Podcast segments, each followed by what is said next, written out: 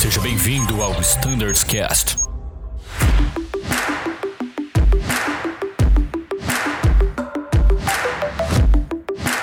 Fala pessoal do Standards Cast, sejam todos muito bem-vindos. Eu sou o Bruno Scardoelli e esse é o episódio do A330 em que vamos comentar tudo sobre tops. Nesse episódio, contaremos com a participação mais do que especial do Arthur Leschman, que é o coordenador de Flight Standards da frota, e com o nosso grande amigo que está em quase todos os episódios, Danilo Araújo. Arthur, seja muito bem-vindo. Fala Bruno, Danilo, obrigado pelo convite oportunidade. Vamos falar então tudo sobre tops. E Danilão, é, você grava quase todos os episódios com a gente, mas acho que você nunca teve a chance de se apresentar. Então, até pro pessoal da 330, acho que seria muito legal. Conta um pouco sobre você aí, o que você faz aqui no nosso setor de Flight Standards, você também como copiloto do 30, né? Conta um pouco sobre você e seja muito bem-vindo. Ô, Brunão, obrigado pela oportunidade. Obrigado também, Arthur. Vamos falar um pouquinho sobre etops e rapidamente sobre mim. Eu sou o Danilo, copiloto do 30, obviamente base Campinas. Uh, entrei na empresa em 2014, fui copiloto do Embraer na base Rio por três três anos, depois vim para base Campinas no Embraer, pro 30 e agora tô aqui. Fui um tempo instrutor de solo também do Embraer, né? Logo que eu vim para base Campinas, me tornei instrutor de solo do Embraer, passei um tempo lá e junto com o amigo, o Scatamac, a gente desenvolveu uma série de vídeos e conteúdos uh, digitais ali para ajudar o treinamento do Embraer. Então, eu sempre estive muito envolvido com isso, produção de vídeo, produção de áudio, para facilitar um pouco a nossa vida e tornar mais claro ali o que o manual muitas vezes não consegue tornar visual pra gente. E acho que sou eu. Maravilha, é, pessoal. Danilo ele é meio. Ele não gosta de falar muito, mas assim, ele é o mestre das edições. Todos esses Standards Cast, os vídeos de treinamento, os vídeos de comissários, quase tudo do setor de operação foi desenvolvido por ele. Então, assim, Danilo, nosso muito obrigado aí. Sem você, esse projeto de Standards Cast não seria viável. E, e todo esse esforço aqui é reconhecido, vai ser reconhecido por todo mundo agora. Muito obrigado. Obrigado. E não tava combinado isso, hein, Brunão? Obrigado, obrigado é, mesmo. É, não tava, não. Sozinho a gente não faz nada, é verdade, né? Então, com, sempre contei bastante com o apoio de vocês, com a tua a incrível capacidade de gerenciar tudo aqui também pro Standards Cash, Bruno. Esse projeto não é só meu, lógico, é, é, nosso, né? Do grupo de voo e é de todos que trabalham ali, às vezes até sem nome, né? A gente nem imagina quem trabalha por trás para fazer esse projeto funcionar, mas obrigado. É um trabalho em equipe. Com certeza, Danilão, é isso aí. Bom, pessoal, agora vamos direto ao nosso assunto. Agora que vocês conhecem um pouco mais sobre o Danilo também, mas vamos comentar sobre ETOPS. E é um assunto que afeta muito o voo do 330, então acho que tem bastante coisa pra gente conversar nesse episódio que vai ser muito interessante para todos vocês. A primeira pergunta eu vou direcionar para Arthur. Vamos começar falando sobre o voo ETOPS. Você poderia nos dar uma introdução de como é realizado esse voo? Quais são as grandes diferenças do voo ETOPS para um voo normal? Bom, basicamente o voo ETOPS então é um voo no qual, em algum momento da trajetória do voo, a aeronave vai se afastar mais do que 75 minutos de um aeródromo adequado em condição monomotora, né? Então, menos do que esse tempo é um voo normal que não precisa de nenhum despacho especial, pelo menos nesse sentido. Então, isso é comum, né, num voo em grandes extensões de água ou em área remota. E atualmente a gente aplica então na Malha da Azul no voo Lisboa-Campinas ou Campinas-Lisboa, enfim. Para que a gente faça esse tipo de voo, a gente precisa então de uma autorização especial, né? A gente tem inserida na, dentro das nossas especificações operativas a autorização de tempo de desvio máximo de 120 minutos. E além disso, obviamente, o FM da aeronave, né, da frota 330, comprova que a aeronave tem essa capacidade né, de, de fazer um voo é, com um tempo de desvio maior do que 75 minutos, que é o que o RBAC define. Né? Pela ICAO, a gente teria 60 minutos. Como o voo vai adentrar uma área remota, né, a grandes extensões de água, é necessário que a gente cumpra com alguns é, requisitos adicionais. Né? Então, para fazer esse tipo de despacho. A gente seleciona dois aeroportos que vão ser os alternados ETOPS. Esses aeroportos, então, se chamam adequados. É, ao longo do voo, no período que a gente tiver previsto que, que esteja sobrevoando essa área, a gente tem que garantir que ele tem alguns adicionais acima dos mínimos de, de aproximação, tanto de teto como visibilidade. E, ao mesmo tempo, a MEL, né, no, no momento desse despacho, é um pouco mais restritiva. Então, sobretudo as atas de comunicação, de pressurização é, elétrica, automatismo, enfim, elas é, requerem que sejam mais redundantes, né? Então, algum tipo de despacho, algumas configurações é, diferentes não vão permitir que a aeronave faça um, um voo ETOPS.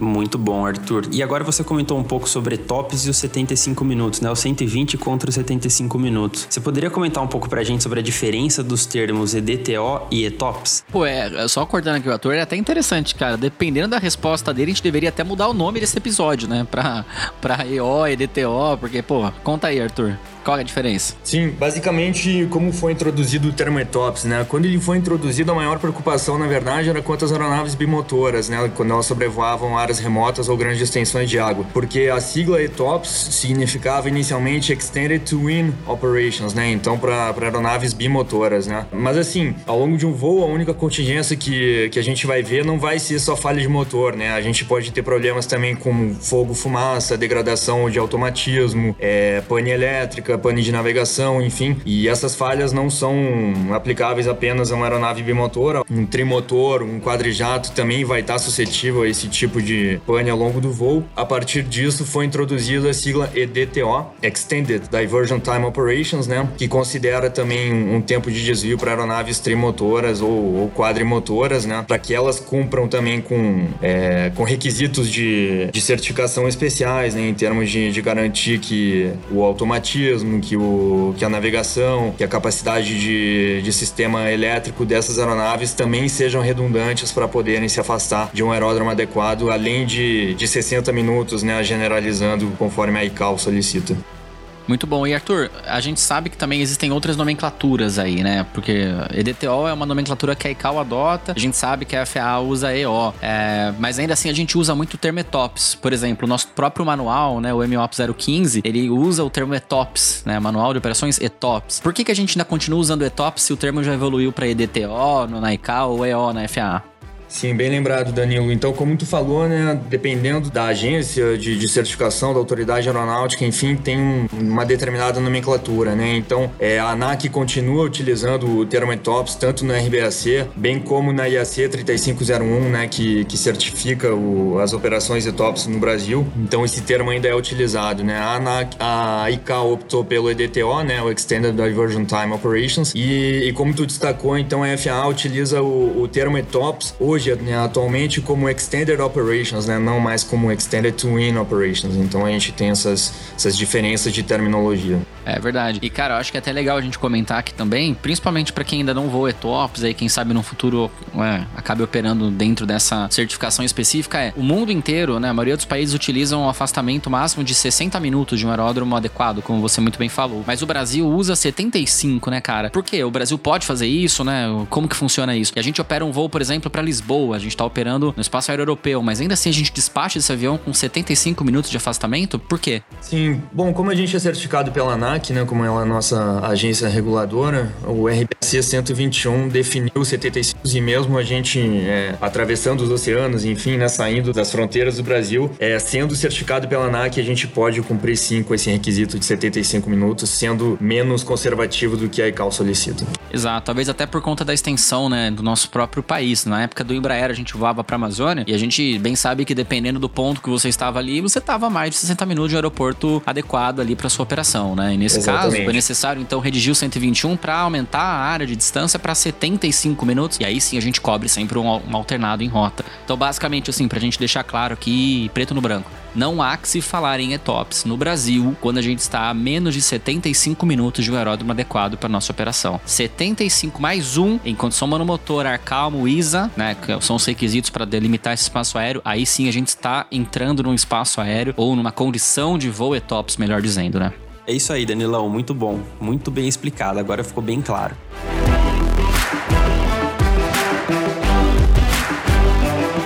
Bom, Danilão, agora você vai deixar um pouco de ser entrevistador e vai ser entrevistado. Vou perguntar uma, uma muito boa para você que é bem prática, sim, uma pergunta bem prática. Quando você recebe a navegação, você vê no cabeçalho, às vezes extended e às vezes standard. Qual a diferença desses termos?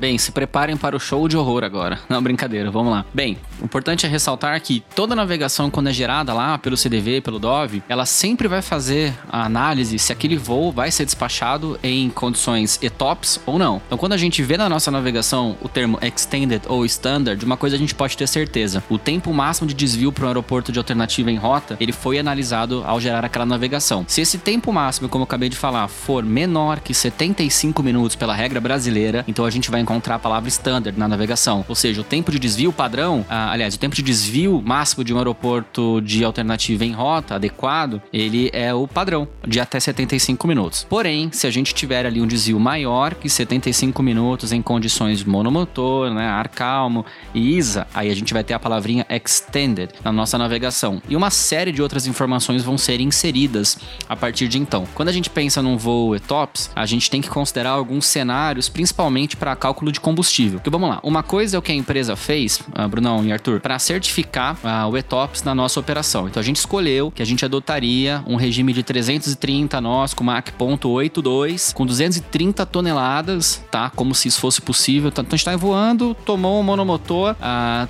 com 230 toneladas, como se estivesse reabastecida em voo, tá? A partir daquele momento, a empresa ah, resolveu adotar uma velocidade para cálculo de distância máxima de um aeroporto de 330 nós com Mach 0.82. Isso deu uma distância de afastamento máxima de 843 milhas para um ETOP 120. Ponto. Beleza. Isso cobre a nossa área de atuação ETOPS. Isso é tranquilo. Isso é ah, analisado pelo DOV automaticamente, né? A plotagem dos pontos, a gente não se afasta mais que 120 minutos nessas condições de peso e velocidade, o que dá uma distância de 843 milhas. Para cálculo de combustível, existe um cálculo um pouco diferente. Por quê? Ah, a gente considera alguns cenários adicionais para cálculo do tal do critical fuel, do combustível crítico. E são três os cenários. O primeiro cenário é: estou voando com 230 toneladas e pimba, tomei um monomotor. Primeiro cenário de cálculo de combustível no ETP, tomar um monomotor e alternar um dos aeroportos convenientes e adequados, né, para nossa operação. Ah, outro cenário é nesse mesmo ponto eu despressurizei. Eu preciso alternar de imediato, descendo ali para uma centena para patamar de segurança. E o manual Topos fala que azul vai considerar uma centena para cálculo de combustível. E o outro é o combo da felicidade, né? É você perder o motor e despressurizar. Então o DOV ele calcula, além da distância máxima de afastamento fixa, um combustível mínimo para você cobrir o pior dos três cenários, que é despressurizar com falha de motor, despressurizar e perder o motor ali de forma única, né? Sem outra pane associada. Quando se faz essa análise, uh, se obtém um combustível mínimo, um combustível crítico que a gente deve possuir para conseguir chegar na nossa alternativa com as reservas regulamentares mínimas. A nossa alternativa é TOPS. Na nossa navegação, eu pessoalmente nunca vi, Arthur, me ajuda aí, não sei se você já viu, tá? Mas pela característica do nosso voo, eu nunca vi nenhum combustível adicional de ETOPS, porque o segmento que a gente faz é bem na metade do voo, então a gente passa o ponto crítico com mais combustível no tanque do que o necessário para cobrir esses três cenários. Mas se a gente tivesse um caso, por exemplo, de um ponto crítico ali, né? Ah, muito próximo do destino, talvez a gente teria que carregar combustível adicional do despacho para cobrir o alternado em caso de falha dentro do ETOPS, dentro desses três possíveis cenários aí, de falha com de falha de motor com despressurização, despressurização simples ou falha de motor simples. Então, pessoal, aqui bem basicamente são algumas características que a gente observa numa navegação de Extended EDTO que fazem toda a diferença, tá? A gente está acostumado no 30 a já observar essa informação, bate o olho lá, pô, DX é o que normalmente eles utilizam, né, que é a descompressão mais a falha do motor, cobre o combustível, tá dentro da janela de conveniência ali de uma hora a mais, uma hora para menos do nosso aeroporto de alternativa é top, está tudo acima dos mínimos, está coberto, vão voar. Basicamente é isso. É isso aí, Danilo. É, nos voos que a gente faz hoje, como tu bem destacou, é, a gente entra num segmento que é no meio da rota, inclusive podendo ter chance de a gente fazer um overweight landing, né? Caso tenha que fazer um alternado para os nossos alternados e tops, pelo fato de ele estar no meio da rota. Então, por esse motivo, a gente nunca é despachado, pelo menos nos voos para Portugal, desde Campinas, com combustível extra para ETOPS. Exato. E, cara, olha que interessante. Eu falei disso no podcast com o time do CDV. Cara, tu acredita que eu já fui despachado ETOPS junto com o Augusto? No meu primeiro voo de instrução com Augusto Nunes, ah, pra Orlando, cara, juro por Deus, a gente foi despachado de tops pra Orlando. Por quê? A gente teve o, a presença do furacão Dorian e quando eu peguei a navegação, né, imprimi, meu primeiro voo de instrução em rota, eu falei, caramba, como assim tá errado? Deve ser pegadinha, né, meu? Primeiro voo de instrução, vou sair tops pra Orlando. Não tava preparado psicologicamente para isso, mas era real. A gente realmente fez uma rota totalmente diferente para se afastar do furacão, né, do Dorian no ano passado, em 2019, e a gente se afastou mais que 75 minutos de aeroporto aeroporto conveniente. E nesse caso, a gente precisou uh, ser despachado ETOPS, a gente não carregou o combustível crítico, né? Porque da mesma forma foi bem próximo do meio do voo ali, o combustível adicional ETOPS, quero dizer. E, cara, mas você vê, num voo para Orlando foi despachado ETOPS. Então a gente fala muito do Lisboa, né?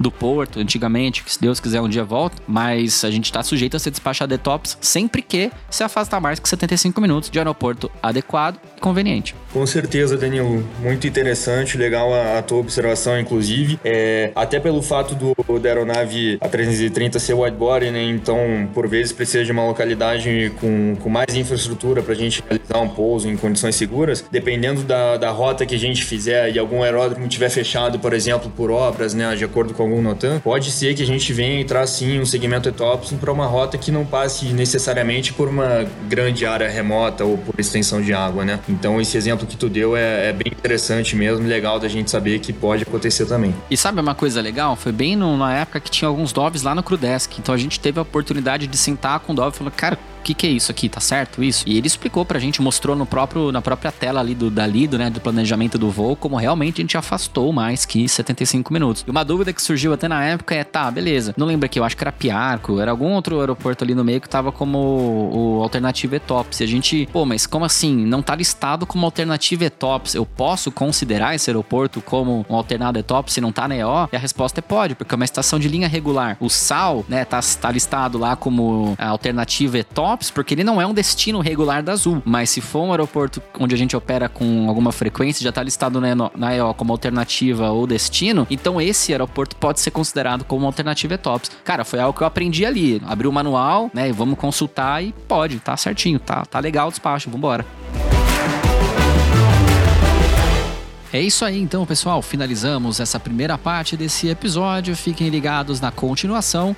Em caso de dúvidas, críticas ou sugestões, envie um e-mail para standardscast.voiazul.com.br. A gente fica por aqui. Muito obrigado e tchau!